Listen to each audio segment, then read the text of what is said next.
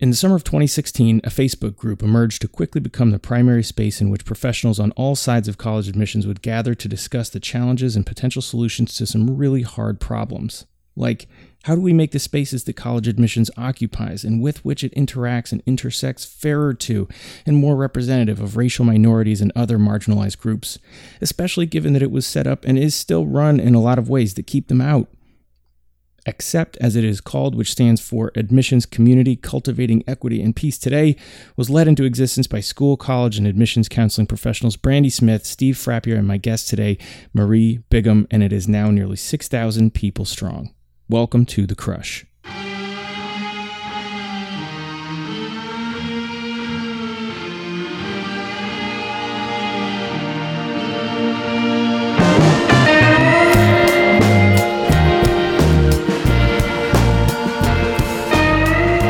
Welcome to The Crush. I'm Davin Sweeney, a former college admissions counselor at the venerated University of Rochester and current college counselor at CollegeWise. And this is a podcast where I talk to people who help to create spaces for other people to share their truths about what it's like to be a person of color in admissions and to discuss ideas about making getting into college easier for people who haven't traditionally been granted that access and who perhaps continue to have a hard time as a result of vestiges of the purposeful establishment of barriers to access. People like my guest today, Marie Bigham. I am very happy to offer this up as an informal companion piece to Eric Hoover's cover story in the Chronicle yesterday about the group titled The Admissions Activists Are Here to Make You Uncomfortable. There's a link to the story in the show notes here that should walk you around the paywall, at least for a short time. So click on it and read it. And please definitely do that. In fact, do that first. Stop listening to this and then go read that because there's way more detail and context than I could get into this talk. And more of what we do discuss will make more sense to you afterwards.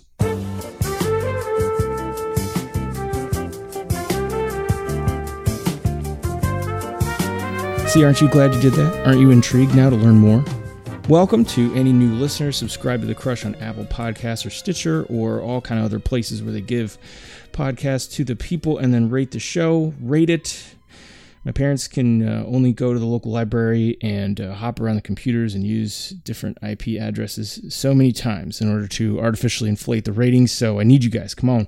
It'll be the easiest thing that you do all day. Thank you. Hey, tell you what isn't easy is talking about racism. Yet this is exactly what is happening as a result of Accept's efforts in ways that are definitely jumping outside of the digital space as you'll learn in guiding hundreds or more like thousands of professionals in college admissions to have probably the hardest conversations needed about college access and the degree to which the system is not necessarily broken, as we have been encouraged to consider over and over again in recent months, but rather, as Marie puts it in our interview, I think this system is working exactly as it was designed to. So she and her team, which includes thousands of people, have been hard at work to say, if we are part of and have agency over this system, how can we change it and how can we do it together collectively?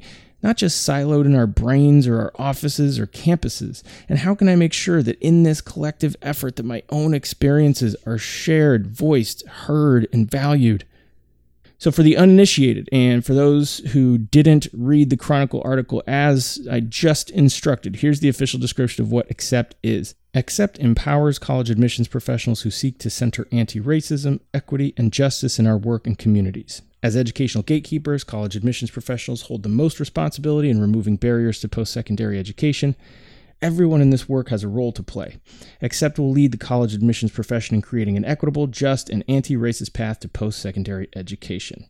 So that is them. They motivate to address hate incidents on campuses when they occur by engaging uh, university leadership on the matter and reaching out to students that might have been affected. They provide mentorship for professionals who don't have any other network to rely on. They share books and resources and webinars. They are busy and getting busier my conversation with Marie is in part a conversation about a pretty organic organizing of humans who got together first around a feeling of anger and frustration and sadness, and then around a call to action. But this is also a conversation about conversations. It's about having extremely hard conversations, ones that have historically not been had, not been had on the kind of wide systemic or cultural scale needed in admissions, and not been had in the kind of concerted fashion and with action in mind in the way that's happening within and as a result of the work of Accept.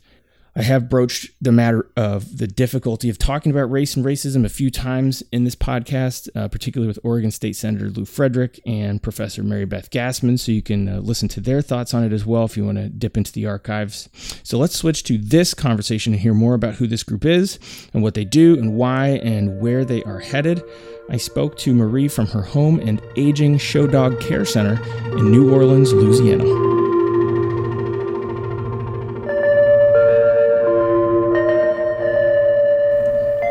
How many dogs do you have? I have a pair of Boston Terriers. What are their names? Well, I'm glad you asked. Their official call names um, are Champion Bow Ties Miss Firecracker, and she goes by Chelsea. And then the other is Grand Champion Bow Ties. Oops, caught you looking, and his name is Peeps, or Detective Frank Peeperton, PD, PI. Yeah, that's those are those are normal dog names. Totally no. I have fancy retired uh, beauty queens. Seriously? Seriously, they uh, Like show dogs? after- we got them after their show careers were over. So after they finished showing, and neither of them had successful breeding careers. So your house is basically like the dog Sunset Boulevard. yes. Oh my god. yes. Yes. Or I would say probably more accurately, more like the dog. Whatever happened to Baby Jane. Mm. hmm There's a little competition and animosity. And they, sometimes. yeah, I could just see them doing that. Mm. I'm ready for my close up. Exactly. Oh my god. Is there like a strange assistant that like minds them? Is that you? It's me. Yeah. That's Man, me. I watched That's that movie husband. not that long ago, and it's fantastic. I love it. So it holds up so well. It's so weird. Yeah. it's so weird, and yeah, it's really good. What's up? How are you? Things are crazy I know. in a good way, but things are crazy. Yeah. What's so crazy? Yeah. Are we recording? Is this stuff you want to get down? Or Yeah. No, I'm just recording. You know. okay, no, that's cool. Yeah. Um, I always forget to tell people that. Yeah, it's okay. I always ask. Um, Always. so we found out. because you're a media darling. Ho media ho. See, there he goes. hmm There's the Peeperton. That's because she just heard someone talk, trying to claim her place as a media hoe. That's that's kind of it. We're gonna walk together and open the back doors for them. Taking a tour through my house in New Oh, Orleans. look at that. It's lovely. It's a big, big, big, crazy house with windows that open from the bottom to let them down, let them out into the backyard. So let's see what date. Today's Wednesday. Monday, Today's found Wednesday. out that um, Accept we are moving forward in the Roddenberry Foundation Fellowship Program. Like Gene Roddenberry? Yeah, which every time I talk about this, my husband, I can see him wincing because he's afraid I'm going to say, you know, Gene Roddenberry is Star Wars. Because I Right, have right, right. repeatedly, but now I know. Um, no, it's this amazing fellowship program for 20 people that comes with a monetary prize, but more importantly, it's a year of like really intense hand holding of, of some of the most impressive leaders and, and and people in the nonprofit and activist space. So found out Monday that um, we moved forward. Yeah, so we're we're in this we're in the final round. Yeah, so that happened. Uh, it's hard to think of a kind of a cooler named entity to be associated It's with. I mean, yeah. it's up there. Wow. And then what, I mean, oh, but wait, there's an and then. And then Yeah. yesterday, you are the first person we are telling outside of the family. wait a second. Uh huh. What is it? What is it? What is it? Go. So, um, Accept and our program partner, which is a group called Rise from Colorado State, yesterday received a $75,000 grant to put on a year long project called Hack the Gates. Um, it's Are the these first the- grant we applied for, and it's the first grant we got. Is this know. like wait gates like the gates like the admissions gates? Yep. So Yeah. this is uh, can I Yeah. guess that this is an effort to try to figure out like sort of innovative ways to you know Yeah. maybe do like get into those gates besides the way that we do it now? You know, this is such a good time to for us to talk about these things and really season of scandals. But I mean, I think those of us who are practitioners, like we've known, we've known about the problems and we've known about the inequities, and particularly the racialized inequities of the of the admission system. Like we've known this for a while, but to have these back to back to back scandals and conversations really has, I think, piqued the interest in the in the public, but also yeah. really raised the specter that hey, this is not fair. This is not about meritocracy. Mm-hmm. That so many must have been crying for so long, and um, so there's there's interest for sure. But Rise, um, which is led by Dr. OiYan Poon, um, mm-hmm. is, is a is a research and academic space where that's that's what she and her team dig into the inequities uh, in in higher ed. Spam fried rice on Twitter. She's amazing, like just a force of nature. Mm-hmm. Um, and you know, if Accept here we are, the practitioners, and through a lot of conversations, she and I just kept going back and forth and saying, we got to make a space for people that for, for practitioners, for policymakers, for all the all the interested shareholders in this, users to to the very top of the chain, right?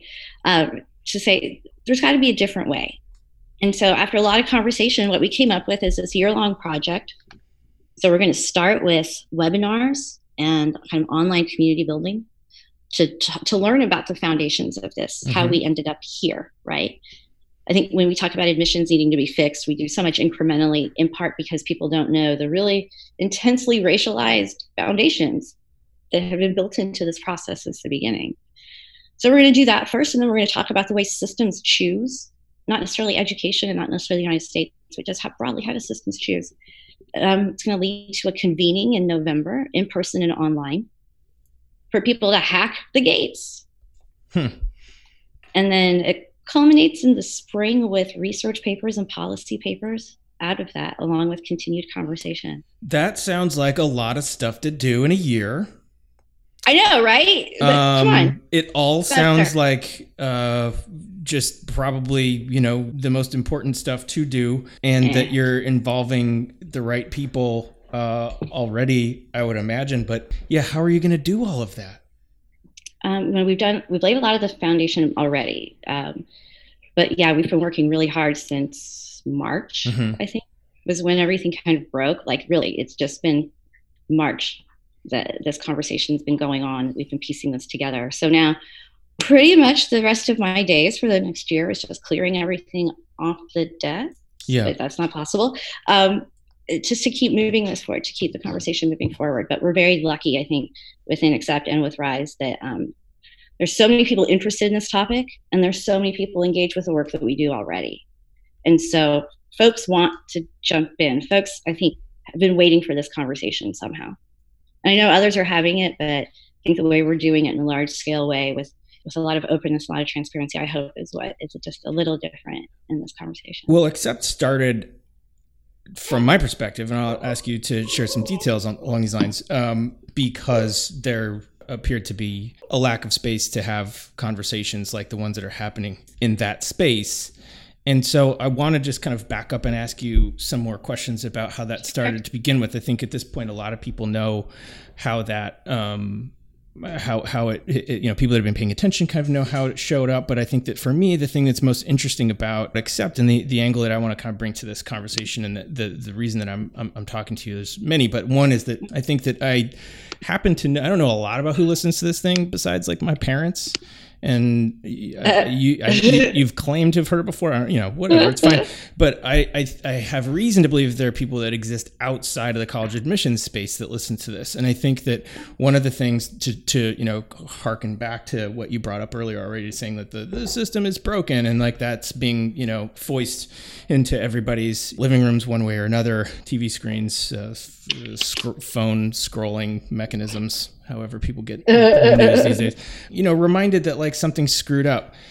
And I think that you like that the work that accept does is it, it strikes me as as sort of internal to the industry um, yeah. in a way that I think there's value in sharing to people sharing with people outside of the industry that they know that there are people that are working on this in a concerted way that it isn't just kind of a loose affiliation of people who are you know individually concerned in different admissions offices but that you've managed to kind of find a, a space to bring people together to think about a lot of this kind of stuff does that sound right Thanks. or fair yeah, or I hope so. Yeah, no, I think that's accurate. Um, you know, to your point about how we're we're pretty inside the profession, that's been very much by design, and since the very beginning that we said this is our sphere of influence. This is the space we know best. We also can identify those inequities extremely well, and it also happens to be a space that drives so many important things Mhm. in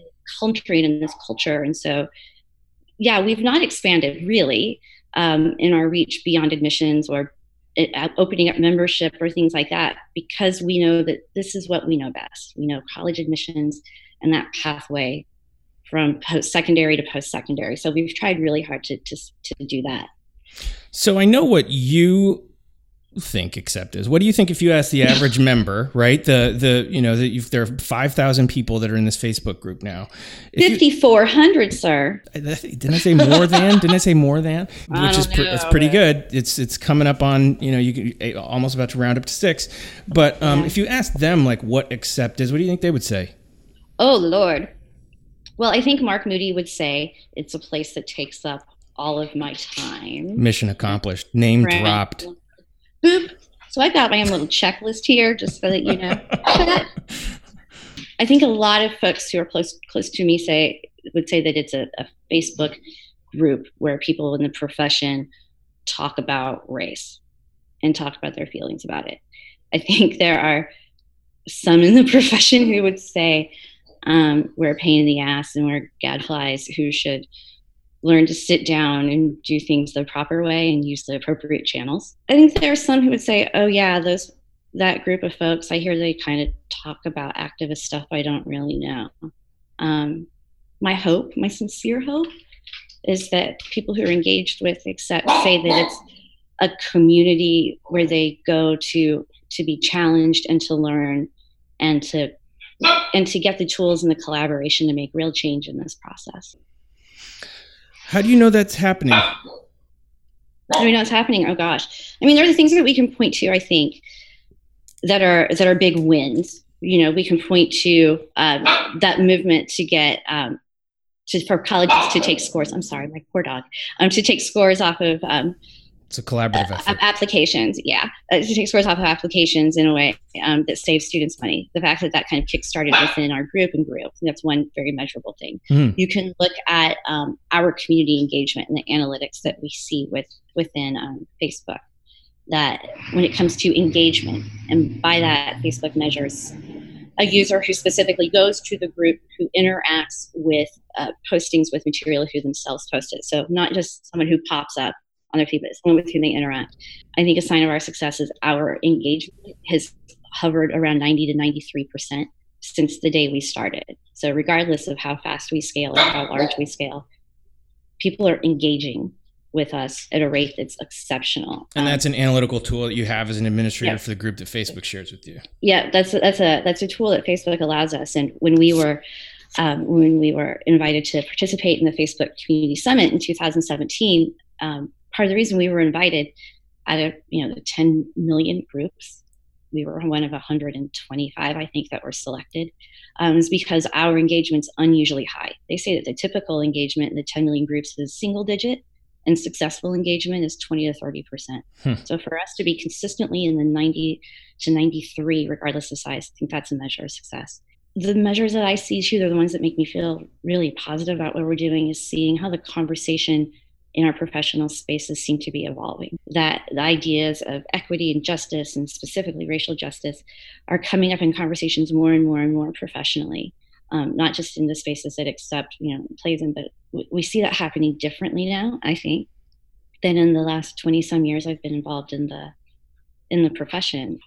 And then, you know, there's great conversations with folks on the side who say, being an accept gave me the language to have that difficult conversation with a relative at Thanksgiving or with my boss Right. or those are my measurements. Now that said, you know, there will always be um, as we as we scale up and we operationalize now, we're going to be pushed more and more to find those measurements. Um, my snarky but truthful answer is I, I think we will be ultimately successful when we can shut down. Yeah, that was one of my questions because I thought, you know, you guys are, you know, let's let's just state also for the record that this is an this is an award winning organization. Okay, I mean in, oh, multiple ways. Okay, but you you know you you were all you and your team were brought up onto the stage uh, at NACAC uh, to receive an award from the national organization, which was really cool and had to feel yeah. had to feel great and sort of validating. And one of the things that I noted that noticed that Brandy said in the in the in the in the video, you know, which they showed before, which is on the web page now, and, and everybody can go and check it out and stuff, is that you know it would be great if this was gone in yeah. in five years. And you know, I don't know that Sandra Day O'Connor was not an, you know that optimistic, right? About you know the yeah. the the need for consideration of race to mm. exit the scene, and and I mean, and and so I wonder, like, how do you? What do you think? Like, I mean, how do you think? Yeah, tell me about like what do you yeah. is there? Do you see yourselves as an organization whose goal is to is to fix broken stuff, and so, then it'll just get fixed and be done? No, two thoughts with that. Um, when you say first thing. Um, you know, Sandra Day O'Connor was wrong about how long it would take for race to not be taken into consideration. I don't think for us that success means that the process does not have to take race into consideration. Like quite the opposite. Yeah. I think that success for us is seeing a new pathway from post from, from secondary to post secondary education, whatever that means at whatever point of life, that takes into account so many things, including the racial inequities um, in this country. So I've, I've never been someone who advocated for race blind anything anywhere, and even especially in this process. To me, that's not success. That we have to see people, and that is such a critical portion of somebody's identity in this country. That so I don't want that. Mm-hmm. I don't want that at all. Mm-hmm. And then the other thing is that I think this is something that mentioned earlier, and it's kind of one of my things I've been trying to really hone in on. This idea that accept or we need to fix this broken system. Mm-hmm. I actually don't think this system's broken. I think this system is working exactly as it was designed to. Yeah, right. And that's the problem. We have this archaic system that was built specifically on exclusion of race, of gender, of religion, of wealth. These are the foundations of, of how public education is funded in this country, of of how schools are treated in terms of independent schools, those choices, public schools, of how college is funded, of, of everything. Those issues are absolutely critical. And so the system isn't broken. The system is working exactly the way it's supposed to. But it's up to us to say to the system and those who support it directly or inadvertently and say, this isn't the system we want. The system we want instead is one that is equitable, that fights white supremacy that, that has anti-racism at the core that looks for that seeks justice so that everyone has equal opportunities um, for growth in this country that we really live up to that dream. So i don't want to fix the system. I want to i want to find a better one. What are some of the and to the extent that the, the the the, core of the foundation of the organization and uh, the nature of the conversations that most of the people are having being you know really sort of centrally focused around race like what are some of the the sort of thematic through lines, I guess, as far as that's concerned, that people are discovering in their own admissions outfits that um, uh, you feel like is common enough to say that like this is an industry wide issue that sure. you know you think that you know accept can have an impact on. For sure, um, you know, there's so many been there's there have been so many studies about this, but I, I think we're all acknowledging it now. The way recruitment occurs and the way recruitment territories are kind of divvied up, and how colleges go out and seek students. Um, is is incredibly inequitable uh, based on you know where a college may visit to the specific schools they might visit to places they specifically don't visit to having biases about what student they may or may not get from there and then wondering why can't we find? Why can't we find? Well eh, keep going back to the same place so me an admissions counselor a white guy from oregon is going to bring you know to bear like my own sort of biases on my on my recruitment strategy such that you know i could go to any state in the union and probably there's plenty of of you know it's probably just perfectly acceptable that and perhaps even to some extent, uh, you know, encourage that I go and visit places where the schools, the people there probably look a lot like me. That you know, I totally. feel much more comfortable around them as a result of my own experiences sure. coming up, and and that's sort of what's happening on a broad scale. Absolutely, but not just that. I mean, that that is to the individual, right? Now let's look at how the institution and how the system supports that. How do institutions support choices like what school you might visit versus what you might not? Um, if the school is, you know, terribly tuition dependent, they're going to look for places where there's a lot of high wealth. Um, okay, well, if you're looking for students who are Pell eligible, guess what's not going to have a lot? You're, you're not going to see those kids by going to a high school with a lot of high wealth. That's one of those institutional ways that's supported. Or you can even pull that back further and say, you know, a college says we, you know, it's important we have high test scores. It's important we have high test scores. You need to recruit at places that have these high test scores. Well, if we know that high test scores are reflective of parental wealth again, if we know that there are significant racialized disparities within the testing, and you're looking at places and choosing what high schools to visit based on their average test scores, these are the things that play out.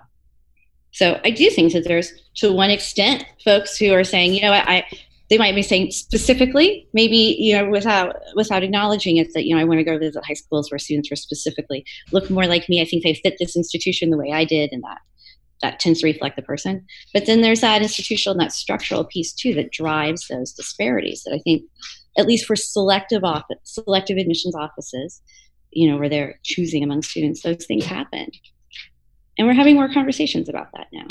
So if you've got a tuition dependent or or you know tuition aware, which I argue probably all includes all of them, right? Institution that says you know we need to be mindful of that implicitly or explicitly, and you've got an enterprising and you know now sort of newly engaged young admissions recruiter who has been spending some time in the accept yeah. group and, and hearing all of these conversations like how is this sort of frontline admissions counselor feeling or to, to what extent do you know about how they're feeling more empowered to kind of go back and say hey this is screwed up and to sort of run that up the flagpole and have it make a difference yeah. I mean, truly, all I have is anecdata. I have we have the stories and anecdotes that people tell us, and we have the changes that we can see. Oh, this is an auditory medium, so is this th- those work? Okay. Yeah, go but, for it. Know, yeah. People people like people like charts and numbers, and that's that's just not my scene. Nah. I'm not I'm not Boeckenstedt. number two. Thank you. Good work. Thank you. Thank you. I that is the one thing I prepared for this was my your name. My, yeah. Okay. Good. I'll try to tee um, you up as much as I can. Oh, it's not just names, friend. Okay. Um. Uh, anywho, you already know you can swear on this. Yay. Okay. Um, anecdata that you know we see. I mean, just in my city, just in New Orleans, um, college reps would call and places that would typically say, "Hey, can we do an evening program at your school?" I think based on conversations and accept. Um, or as a trickle down conversations with other counselors in New Orleans who also shared these ideas. Instead of asking to host programs at our fancy private schools in wealthy white neighborhoods, they're saying, where are some good community centers? Or libraries or what are schools in underserved areas where we should be doing outreach like this. Um, we see those things happening more and more. And i think that's that's one of those things that someone you know two three years in the in the game and they're not they're not changing financial aid strategies on institutions but they can change those things. And we're i, I think because it might seem like a small conversation except like that's those are catching fire those are conversations that others are having well, it's interesting. You know, it's a question that I have for you that I'd like to learn more about, and, and then I think a lot of people who um, may be, you know, some of the more kind of casual observers or participants in the um, accept group. Uh, how you know in what ways is does this exist in in in not the digital space but in like the real face-to-face space mm-hmm as of the end of this summer, we will have hosted in the last three years almost 80 in um, in-person meetings that that we're aware of that accept officially like sponsored and sent materials to. What does that mean? Um, you know, that means that typically what happens is at conferences or at professional gatherings or in specific regional areas that folks who are members or who are curious get together off of the schedule and talk about issues of, of equity and issues of justice and racial inequities and, and how we can approach that. And for some people, it's where they go to unload and where they go to to to see friends and to to hear to take solace when they need to lament in some ways. So we've had almost 80 of those in three years. And again, those are just the ones I know about. I know that some of the regional groups have also done things like continue to meet without necessarily letting us know, which is perfectly fine with me um, that they've done field trips or like book clubs or go to see a museum together or movie together. So that engagement offline has been a part of us since we started. The first Accept meetup happened um, a couple of months after we were founded. So we were founded July 2016. First meetup was September of 2016, and there were 80 people there. Um, Brandy and I couldn't go because it was our last NACAC board meeting. So since the beginning, people have been getting together off the digital space, and since the beginning, it doesn't need to be with with us there. Do you think accept is for everybody? Nope. I do not think accept is for everybody, nor do we try to be for everybody. Who's it for?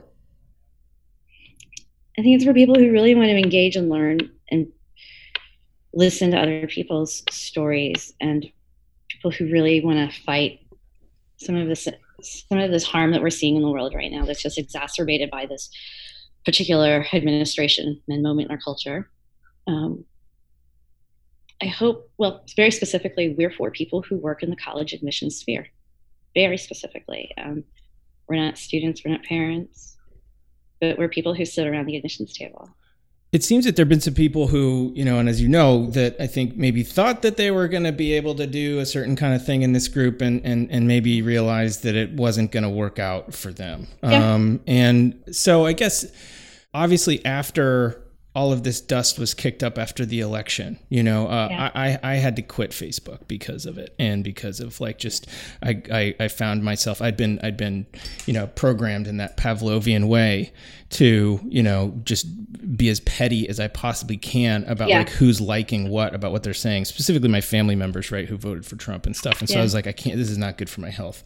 Um, and I have more questions about that, but um, but that um not like am i healthy? Am i okay?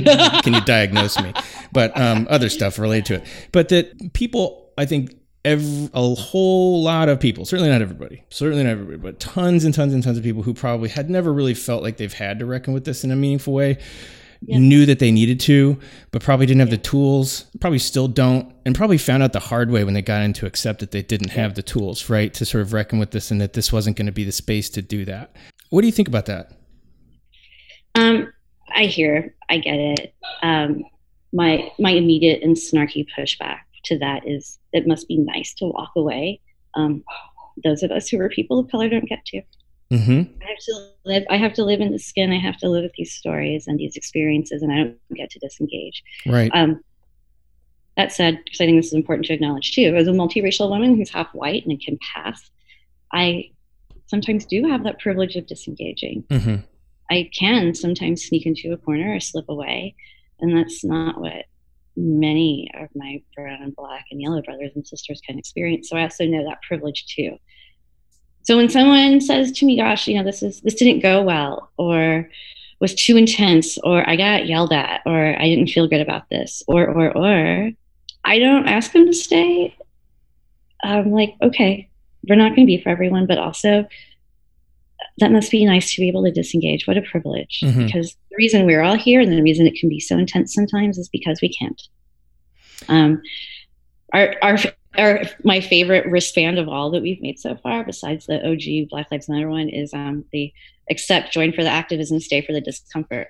I think people join because they're like, yeah, I saw the yeah. wristband. I want to do that. And then they get there and they're like, what do you mean? Like, I'm not I'm not that person. Mm-hmm. You can't call me out that way. That doesn't feel good. And like, we don't coddle that. We don't allow like like bullying. We don't allow you know ad hominem attacks, but we don't tone police either. And it's not it's not always for the faint of heart.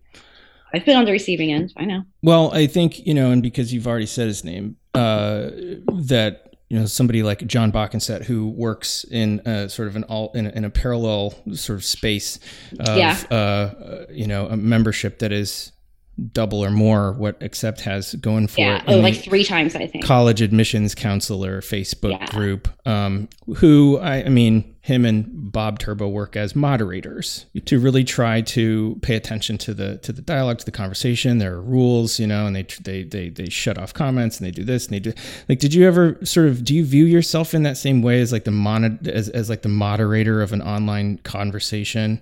Sure. We actually have a team of moderators who work behind the scenes. We have some pretty loose rules, but they, they take care of those. Um, and so we have people step in and, and, moderate when necessary. I don't see that as my specific role, mm-hmm. and Accept as the founder. Um, I, I don't think that's what I should be doing. how do you cre- how do you sort of create and monitor rules for online dialogue about the hardest issues like in the world? Well, because our our rules are not the typical ones. And our rules, frankly, are more about leaders and how leaders should step in and step up. Tell me more. What are what are what are the rules? You know, and now I have to look them up because, frankly, it's been so long. um, it's, it's things like don't demand and don't expect closure. Um, these conversations don't allow that.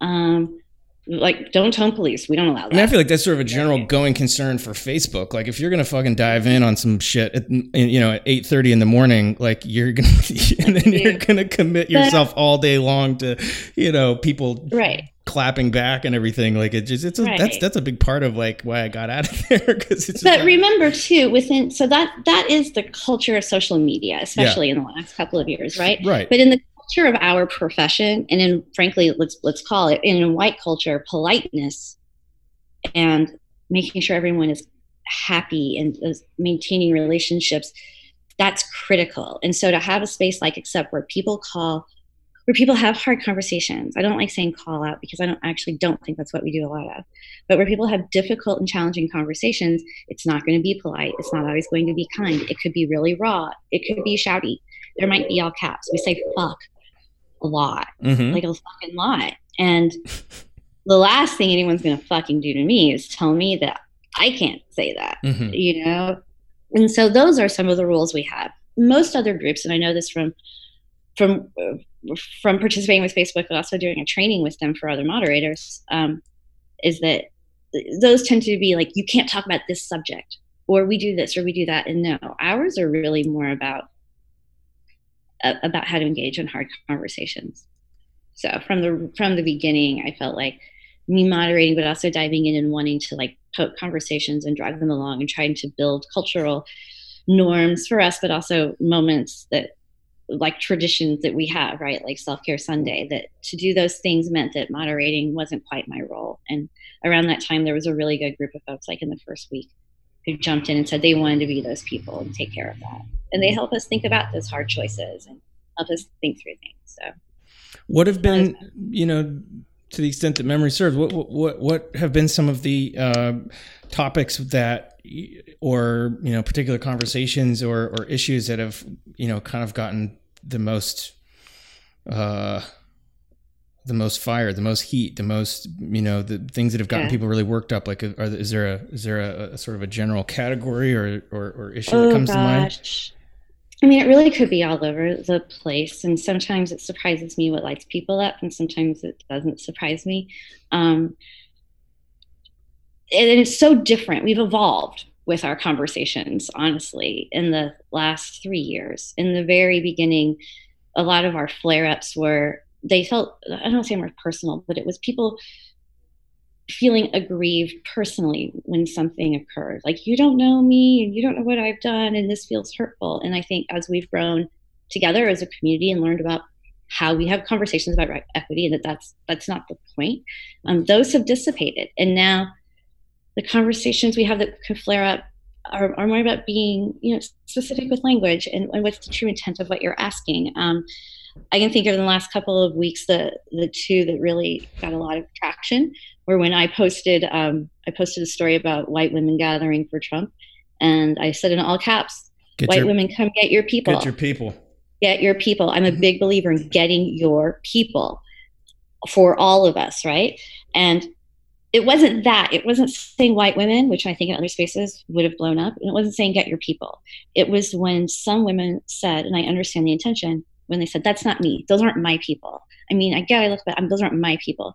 And that became a really tough conversation because others of us were saying, So the need to individualize and to be able to disassociate in conversations about race, that's like one of the most white privilegey things you can do. Mm-hmm. As in conversations about race, people of color are grouped together as, as you know monoliths. And so to ask that of this is not a reasonable thing. But no they're not mine. And so it was conversations like that. So a little finer point on it right? Or someone who said and again i, I believe that good intent said you know i understand this but maybe could we step back and have an intellectualized conversation? Like let's remove these factors that are in real life and let's set up this false scenario that I would like to talk about. And my pushback was doing that is harmful for those of us who live this. We don't get to live this for your intellectual entertainment. Right. So let's take that, the those let's... conversations blew up. But my analogy to that is always like we weren't arguing about algebra or even arithmetic. We were arguing about Calc 3.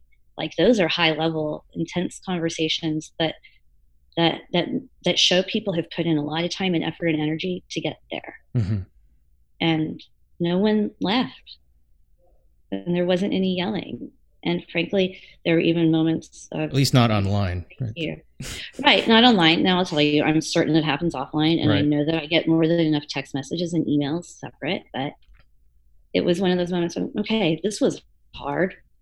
Let's let this play out. Let's let, let's see how this conversation flows, and if we end in a place of understanding. Mm-hmm. I think we did. Mm-hmm. Or if not understanding, at least respect.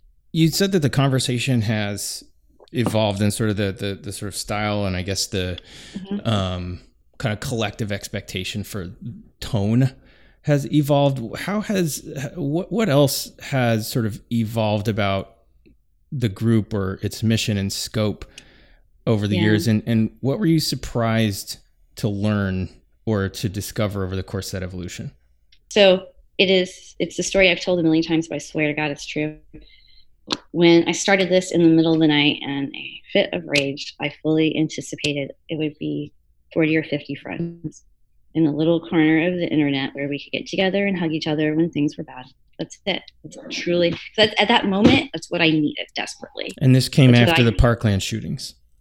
Nope, this came after the, the, El Centro Community College shootings right, in Dallas. Right, right, right. So, summer of 2016, which before was Parkland, yeah.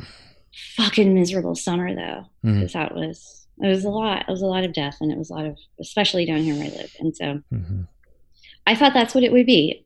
Truthfully, I thought that's what it would be. I didn't. I at no point ever thought that we would be 5,400 people, that I would leave admissions after 20 plus years uh, to, to do this full time, that, that I never thought it'd be this. But in my wildest dreams, damn, there's so much more we could be.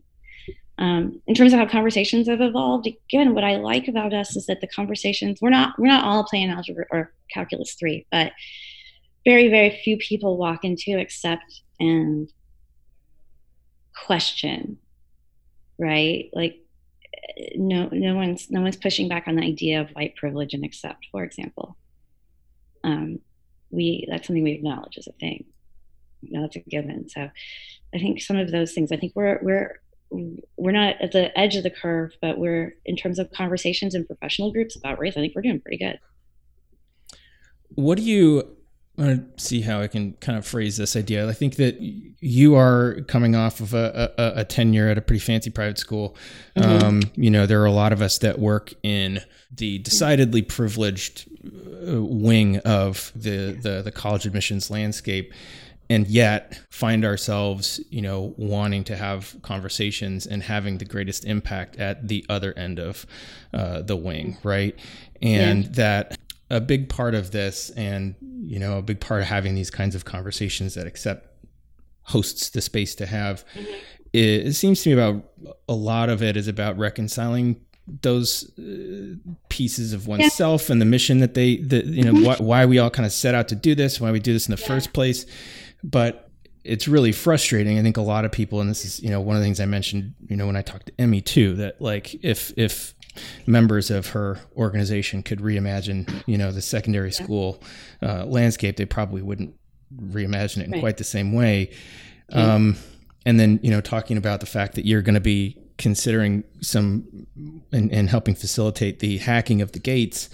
What's to be done about that, or what do you make of that? I, I think it's it's um, it's a struggle that a lot of people feel that um, you know on the one hand they want to do a lot of good, but on the other hand they feel like they're maybe just sort of exacerbating the wealth divide. it's one of those really hard things that I struggled with really mightily. Um, I always had, I thought, very good answers as to why I worked in private schools, all those things, and I mean, and they're very, they're very, they're truthful, right? I, I am a product of independent schools from the day I entered kindergarten until July 1st of this year. I have been in private schools all the way through and mm-hmm. worked for them. Um, I don't have a master's degree, which means I can't work in really any public school. So I had those excuses, right? Um, but it is my space. I also always try to position myself and to and to be within that privileged world of a safe haven for students who were like me when they were in those schools, right? Kids who were other kids who who are not in the majority in any number of ways. And so I found I, I wanted to be a resource for those kids and, and have an impact on their lives, um, whether we worked as college counselor and advisee or not.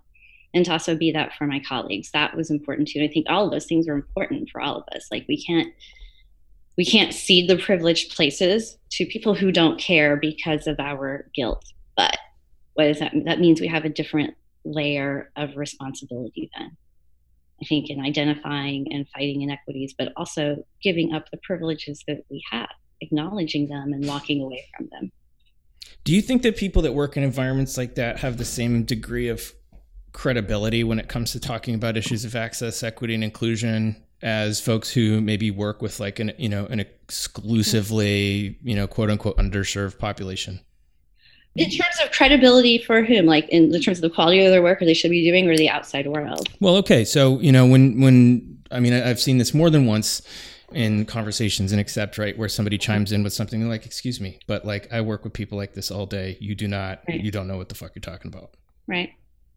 I mean, so either I guess on the one hand, like you either objectively do or don't know what the fuck you're talking about, and that's sort mm-hmm. of separate and apart from it. But it's it's that um, I wonder if and I know for a fact there are some people that, you know, and I, I struggle with this personally a little bit too, right? Who feel a little bit like, you know, I have no, or, or I wonder how much I feel like I'm empowered to uh, join the conversation or affect the narrative because of the the truths that that that I experience in my work, which really aren't um, daily in the trenches with the people that need uh, all of the help that they can possibly get. Sure.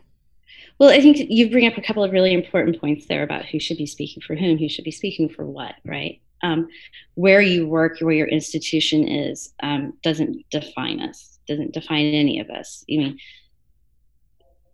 whether it's independent schools or or charters or or large publics or rural single school, you know, room house or or or if we allow those institutions to define us, if we, if our mores, if our values and and how we make decisions in our lives are morphed completely by being an institution, well, then that's different. I don't think mine are different based on my institutions. Now, there are things too, like I shouldn't be saying, right? Like I, I should be, for example, going to the state capitol to advocate for better funding for school counselors so that so they can be paid better, but also so that private public schools could have more of them. We see that as a clear need. It's not my place, though, to speak for them on behalf of their experiences or to say this is what they need specifically. That is their space, mm-hmm. right? Um, and the things I've, I've, I've really tried to embrace is the idea of I might have the privilege of, of holding the microphone, but that means part of my my responsibility then is sharing it, like not just speaking on behalf of, but handing it to. Um, and I, I try to practice that a lot. But no, there I think where we get into trouble and Accept and in broader conversations about speaking on behalf of others is when we do so and our own biases and our own misgivings come spilling out in the most well-meaning way. And I think that's where people tend to slip, and I think that's where people get really freaked out about not wanting to jump into the conversation. When is that? When and when and how's that happened for you? Oh shit! Every day. not for real. Absolutely every possible day. Mm-hmm. Um, because this is you know I, I mean I you know there's been more than one occasion where a therapist has told me what's the big pro- what's the problem with screwing up? You know I screw up six seven times a day right? Um, but it's it's um, it's different in this context I feel like um, just because it's charged with with with such energy and yeah. the the stakes feel really high. Like the stakes don't just feel high because of the nature of the issues being discussed, but also because like people are like literally on blast you know? Like they put themselves on blast um, others put them on blast because you know the the the you know the the the reaction that they have to what somebody else said they then sure. they then slide over to the other facebook group to then put the whole thing on blast oh, all over yeah. again and it like and so like it obviously it takes a special brand of courage to have this kind of uh, uh, to have this kind of conversation in that space because you know the the the potential vi- viralness of it is is a real thing. Yeah. Right. Um, you asked about like when I've screwed up. Well, yeah. Here's one. Here's one that's really clear, clear in my head, and I will say the biggest lesson I've learned throughout leading Accept is uh, as a leader, learning how to apologize quickly mm. and without trying with trying to be without trying to apologize without defense and to do it with humility. Mm-hmm. Um, so I've been um, a volunteer with College Horizons, which is a uh, college access organization. I'd love for, to get those guys on Native thing. Oh my! Oh God! Yes, those are some of the best best people in the world. Mm-hmm. I love them so much, which is why this fuck up hurt. So College so, Horizons is a, is a is a program that helps um, Native students that gathers people from um, the college admissions world to do this you know really intensive you know many day long sort of college admissions sort of boot camp thing for for specifically yeah. for Native students. And I've been involved with Horizons off and on since 1999 or 98. So I'm like a long. I'm an I'm literally an elder in some of these spaces because I am the oldest person there. So, so I was at College Horizons at Whitman, and Jay Rosner, the king of all numeric good times, um, Chuck, um, Jay Rosner um, did this super cool presentation, but was talking about uh, how somebody from the Native community shared uh, a paradigm of used for testing with a paradigm of spirituality. And it was really beautiful and really spoke to me and it was really cool and it was visually interesting. And so I took a picture and I posted it in Accept. And I posted it on my Facebook page as well and said, oh my gosh, this is the coolest thing. And when you look at testing like this, it just really sparks something different. And it was very benign, right? Um, and then maybe 10, 15 minutes after I saw that, I was walking outside and saw Carmen Lopez, who was the executive director and one of uh, my most trusted, dearest friends in the world. And I said, Oh my gosh, that slide was so cool. I posted it. It's getting such good feedback, and people thought it was so cool. And she just kind of looked at me and cocked her head. And that was literally all she did. Looked at me and cocked her head. And then I looked at her and I was like, Ooh, that was not my gift to give. That wasn't mine to share. That's not my culture. This isn't my program. That wasn't my talk. But more than all of that, it wasn't my culture to decide to be shared outside of a room because it was a Native person talking about Native spirituality in a space that was Native students. It wasn't mine to put out there. Mm-hmm. And last thing I ever want to do is hurt that community, and especially, you know, not Carmen, not Jay. Mm-hmm. So I took it down right away and said, you know, um, so this was a thing, and um, it was a, still a really cool paradigm, but that wasn't mine to share. Yeah. And um, I'm going to remember that the next time. And I apologize to the community and it won't happen again. Um, I didn't like gnash my teeth or go cry or make a thing of it. That just is what it is. The whole thing was like maybe 15 minutes in duration. Okay. Fast forward to this last May. And I want to say that was maybe two and a half years ago. So this last May, I was at a conference and I was talking with someone, and we'd known each other online and professionally, but had rarely talked face to face. And she said, "Hey, you doing that was really meaningful because it showed showed me that leaders in this the best meaning people can screw up. That you just say you're sorry, that you fix it, you do the right thing." I didn't think anyone would remember it besides me. Mm-hmm. Um, that's when I stepped in it. Well, this is, I think, you know, one of the things that I have learned being married to a not white person um, and, you know, being with this person for 15 years is uh, that you're going to step in it a lot as a white person yeah. with people who aren't white if you engage in conversations about this stuff. And, yeah. um, it's going to really suck and it's going to hurt and it's going to feel bad and you're going to feel defensive and you're going to um, feel like just you're about to die and which is why i can kind of like kind of kind of kind of kind of kind of empathize with people who are just clutching their pearls at being called racist in spite of the fact that they're just obviously racist is that i understand the feeling of it but one of the other things that i understand is that i've continued to have conversations because I love this person and I want to figure this out. And guess what? Like we're closer, we're not further, right? Like I didn't die. I didn't, you know, lose a part of myself. Yeah. And it's just that it's it's it's so hard to get past that point but it's kind of like a runner who you know once you you start to run you're either like yeah. you, realize when you're out of shape versus when you're like oh i'm in shape you know like i can i, I can go a little longer now because i've been practicing at this well, I wanted to go back to your point that you had made about people who are afraid of stepping in because they don't want to get put on blast. Mm-hmm. Um, I get asked about that a lot, and I'm I'm pretty hypersensitive to that. And I go back, and there are rare exceptions. There aren't that many moments where I, again acknowledging my space, would look at something and go, "Wow, that was a super intense conversation." There have been those moments, and there have been times where I've reached out to the person on the receiving end and said, okay, so that got a little intense. Let's you and I talk offline, which is not something I would typically do. Mm-hmm. But I think what other folks call being put on blast is really not. It's I'm engaging you in conversation, I'm being honest yes. and I'm vulnerable. Totally. And frankly, you know, like you have that experience within your marriage. I would say my, my tall white husband has that experience in this marriage. But for some folks, it's only Accept where they're ever going to have that experience. Yeah. And you know, I, there's a there's a trope, but it's true. Like if you have a friend who's a person of color and you've never talked with race about them, like you're not really their friend. Mm-hmm. In part because they don't trust you mm-hmm. to be vulnerable that way. And Accept we trust each other enough to be vulnerable. And if someone's doing that, like that's a gift. Mm-hmm. It's a gift you receive. Yeah. Even so, like I'm so sorry about the dog. Uh, that's they what they know, do. That's what they do. so well. I'm getting them another treat while we're talking. um, what people in the Facebook group might feel in terms of their discomfort for 30 seconds or even a full day of what they might call being put on blast is nothing compared to what people of color and marginalized people, queer people, and othered go through on a daily basis mm-hmm. just from living in their skin. And so part of me is like, yeah, this is what it's like. Mm-hmm. This is what it's like. Like you know, we we have. Do you think that's um, landing with them? I mean, do, you know, do you, I mean, part, part of it is like it's not your responsibility, right? I mean, to to sort of follow up on that, see if that's happening. Um, yeah. But yeah, do you do you have anecdata data on the fact that you know some people are going like, "Holy shit, that sucked real quick for a second, but wow, I'm different now." Um, my anecdata for that is those folks tend to not leave.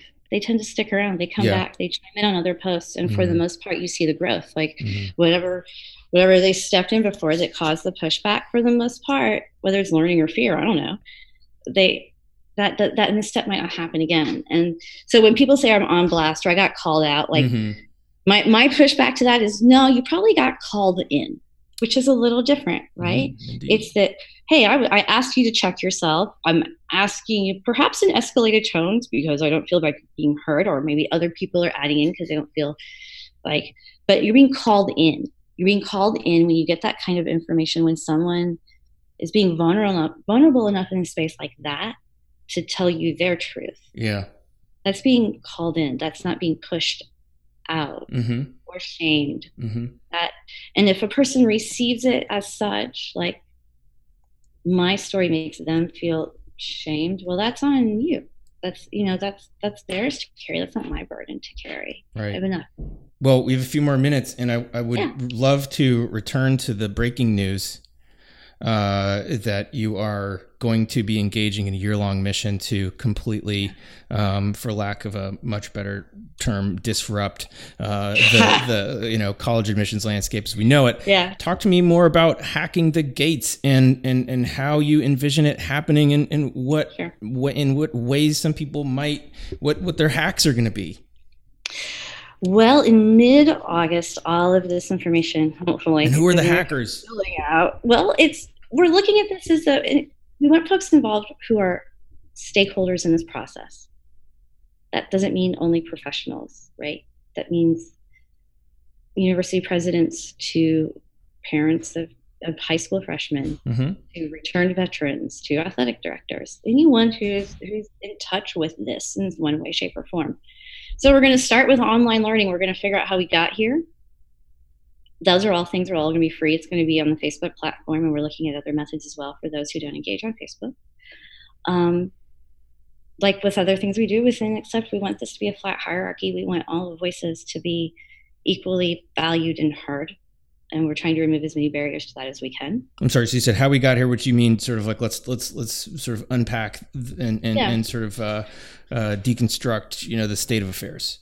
Absolutely. Right. How do we get here? This model of of holistic admissions that we hold up as our our value in this. How did mm-hmm. testing end up here? What's this history of testing? Um, what what are kind of the, the, charters of some of these colleges that specifically were built to keep people out? How does mm-hmm. that impact things like that? So how mm-hmm. do we get here? Mm-hmm. Um, how can we creatively look at assessing? How can we creatively and transparently talk about the uh, the things that actually drive university choices, mm-hmm. like institutional priorities? How can we just be more honest and transparent about that? How can we help families? How can we help build a process where families and any applicant can look at it and navigate it on their own without the need of, of, of people helping them because they don't know the secret language because they're first gen? I mean, so much of this is still informed, frankly, because we're, we're putting it together, but also we've tried to not be at all prescriptive when it comes to that hack space, to that taking it apart, to that, that radical reimagine, because if those of us as practitioners or researchers, if we figured it out before, we wouldn't be here. Mm-hmm. That's not our, our place to be prescriptive. So you envision this as being a, a an event. I think that mm-hmm. you know the, the, the the phrase that comes to mind is a sort of a constitutional convention sort of a sort of a thing, right? Where you know we, we get so right to the heart of the matter, right? And and and and totally yeah. uh, uh, uh, reconstruct this thing that we've held to be sacrosanct.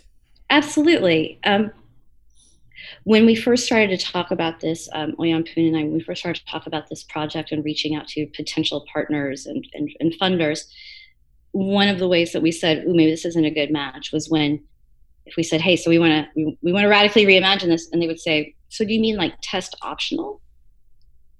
like, oh goodness, no. We're we're drilling far deeper into the foundation than that. Mm-hmm. Um, and when folks can't get out of their way, um, that tells me that maybe this isn't that space for them. Mm-hmm. We don't get to do this in our profession, right? We, we never take the time to do it. But more than that, we never take the time to ask the other players who actually make so much of the decisions that we just play by. So let's do this. So, what would you hope to give the funders for their 75 grand? What I hope to give them is at the end of this when we have these policy papers, some really well thought out ideas um, and, and ways that they can partner with potential collaborators to turn some of these ideas into practice. Um, and to, to, to start looking, um, talking with policymakers as well. I think one of the good, bad, whatever side effects of all of this um, year of the scandal is how many uh, lawmakers are seizing this moment to say, well, we're going to regulate this, we're going to do that. And God, we've got to get into the conversation with that too. So my hope is that what these grant funders and institutions and folks who participate, what they walk away with is a is a potential roadmap of how we can rethink this. What are some of the things that are on your list? Oh gosh. I would love to see some type of national database storage. Like just picturing like a storage locker where the documents Ooh, locker. that That's not want, a charge ugh, I'm term. sorry. Um, yeah, right. Um, where where there's no middle person that a school counselor has to navigate things for them. That the transaction is between the student and the institution. Wait a second. I know. That's what i wait but that's my i know it's your job if, my job. But how we we are the travel agents of the world right? mm-hmm, mm-hmm. Um, yeah. this system to it's and i can say this now because i've left this job to protect our jobs shouldn't take the place of fighting for an equitable path for students. Why do you see that as? I mean, I, I, can make my own case, obviously, for you know, in many ways, why what I do is inequitable and you know, kind of exacerbates that concern. But mm-hmm. uh, writ large, like, why do you see the role of somebody who might be like the job you just left as as, as being as being a problem? Well, I think in the system as it's currently set, it's a problem because there's so little that's transparent. There's there's so many like hidden things in the selective admissions process that if you are privileged enough to work at, or to attend a school where you have access to a counselor and you're one of 50 students who has access, that's very different than someone who has access to a counselor and they're one of 750. That's totally different. Um, but you know the, the things that we call important like relationships and um, a good recommendation and ability to call someone like those things that we do as a part of a private school counselor job those things should not be the reason a student is admitted to a college their mm-hmm. relationship with me should not be that because there are far too many people who don't have relationships with people like me and are far too many people who work as school counselors who don't have relationships at all with college people because that's not how their job is seen or described. And that's those are the elements of the job that probably yeah, I mean speak to the to the the to the the, the more privileged pieces of the process, but that's not the it's not the sum total of that job though, right? And you know No, I mean, absolutely not. Absolutely not. And I say that with some snark, but I don't believe that that's the sum total of the job. I don't think that's the truth. But I do think that in many industries we've seen how that middle person when that's taken away, there's a lot more efficiency and equity in it, right? Um, I think about filing taxes. I am lucky enough to be able to have a great accountant who has worked with my family for decades who just takes care of it. And I know that they look for all of the things that put us in a good position. Then, but if you can't hire someone, but if you can do it online and you have access to information, you can navigate that and you can see all those loopholes yourself too. Mm-hmm that's a more equitable share of, of, sources and opportunities. People who can pay shouldn't be the only ones allowed to have access. Right. Well, it'll be fun to, uh, to say the least, to keep an eye on, on this and see what happens and see, you know, where it goes and what people come up with. And to, to, um, yeah. I'm glad too that your work is going to be, you know, understood by more people thanks to Eric Hoover, I see. I'll check one off your list for you there too. Thanks. Um, I appreciate that which uh, I'll be showing up soon too. But to those folks who aren't, you know, members of Accept and aren't in the college admissions landscape, but are either passive or active observers of the of this world, whether they're parents or students or or or, or others, teachers, I don't know. Like, what would you like them to know about the work you're doing? I think that the work that we're doing is tied all tied together. It's all of us. While we try to keep our work within accept the overall work that we're trying to do, you know, finding opportunities for racial justice and equity in this world, that's something that all of us play a role in, no matter what. And I think all of us can even play a role in it in terms of college admissions. But the work that we're doing in Accept is something that can be replicated in any industry, in any perspective. We don't have a special sauce. We we are people that have this common space, and we are able to identify that as our sphere of influence and places where we can identify inequities. Anyone can do that. Anyone can look around them and say, I, I see that there are a lot of injustices, and I want to fight that. Anyone with privilege can look at that and say, I need to figure out how to share my privilege or to or to just get rid of it altogether. But whether you're in admissions or not, whether you join accept or not, everybody has a role to play in this because we, we're all here in this culture together. Well, anybody can do it. Um, not a lot of people are. You did. Yeah. Good job. You and Steve and Brandy and, and others that have uh, participated and in making this happen. And the 5,400 people. Like, this is something I said to Hoover. This is, I, I'm adamant about this because I think it's absolutely a million percent true. I might have started this in the middle of the night, and Steve and Brandy and I and the moderation team and those folks who lead projects, like we might be the ones like pushing things sometimes, but the truth is it's 5,400 people. Yeah, agreed. And 5,400 people having millions of conversations. It's not, this is about a community, not about an individual. And that's so much more powerful, so much more powerful. Thanks for the work you're doing. And thanks for Thank the time you. today to talk about it. And um, hope to, hope to see you soon. Oh, one last thing on my checklist. Yes. Um, Arun has nice sweaters uh, as they say, nice is in the eye of the beholder. uh, but it has been said, and uh, I'll leave it in. I'll leave it in. Thank you. And with that, I appreciate it, Marie. Thank you. Have a lot of fun. My regards to the Big Easy, and I uh, hope to see you uh, one of these days soon. Absolutely. All right. Bye, friend. Bye. Thanks to media darling Marie Bigham for fitting me in between appearances. Really glad I can be a part of it, and that people who aren't in admissions and might be listening to this can get a hit of what's going on behind the scenes in admissions and to know that uh, these issues are being addressed in a substantial and organized way it's critically important that those of us who have the privilege to come and go from the conversation, as Marie uh, discussed, can come to understand that however tough it may be to come to that realization, and those who don't have that privilege can be given the space to say however they want or need to say it to those with the privilege hey, your privilege is showing. without fear of what author Robin DiAngelo refers to as the weaponization of defensiveness. The white people get so, well, violently offended at the notion that they might be doing something racist that it's, in fact, a type of bullying response. We can't do that, white folks. If you'd like to keep tabs on what Accept is up to, you can check out acceptgroup.org. So breaking was the news that Marie shared exclusively with this podcast about the huge $75,000 grant to produce the Hack the Gates project. And I'm not sure the name of the funder was mentioned, and that, of course, is the Joyce Foundation. And you can find out more about them at joycefdn.org. And I've linked in the show notes to uh, Dr. OiYan Poon's organization, RISE at Colorado State, which stands for Race and Intersectional Studies in Educational Equity. And I don't have anywhere to direct you yet to learn more about it or keep tabs on it, but I'm sure that uh, the Accept uh, website will perform that task. Or if you aren't a college admissions professional and you're hearing this while uh, a while after I have released it, then send me a note at uh, crushpod at gmail.com. I'd be happy to point you in the right direction once it has been established. Okay, final thoughts here. I want to say that listening back on the conversation now, I thought I was aware, as one hopes to be in conversations, and specifically conversations like this, of one's own privilege and biases. And I try really hard in this podcast to, on the one hand, ask questions that I think other people might find interesting, but of course, ones that I personally find interesting. And so there were a few times in here when I talk about people or some people, and what I probably should have said is white people.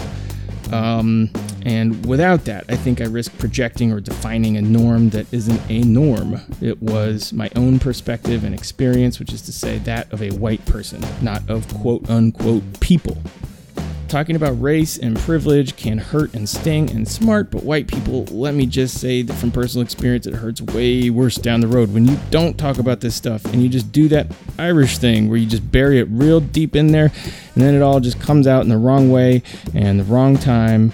Not talking is way worse than talking as hard as it can be to talk about stuff, I think it's its own kind of self care to be brave enough to have hard conversations and then deal constructively with these super uh, feelings that come from it, right? You'll live, white people. You'll be okay. You'll actually help yourself and others, not the least being the kids after us who we all want to be better about this and better than us so they don't have to be here in this kind of moment all over again. There are some pretty spectacular books and things to check out on the topic that I can link to, but uh, the Chronicle references White Fragility by Robin DiAngelo, as I author I mentioned just a, a few moments ago, and a new book that has just come out today by Dr. Ibram Kendi called How to Be an Anti-Racist, which I am looking forward to greatly. Read his other book, Stamped from the Beginning. This one is uh, is sure to be incredible and uh, part of the canon. It is not enough just to, to not be racist, you got to be actively anti. All right. Thank you for listening, folks. Please share this podcast with people you think might be into it. Go forth, be good humans, and in the spirit of Gene Roddenberry, live long and prosper.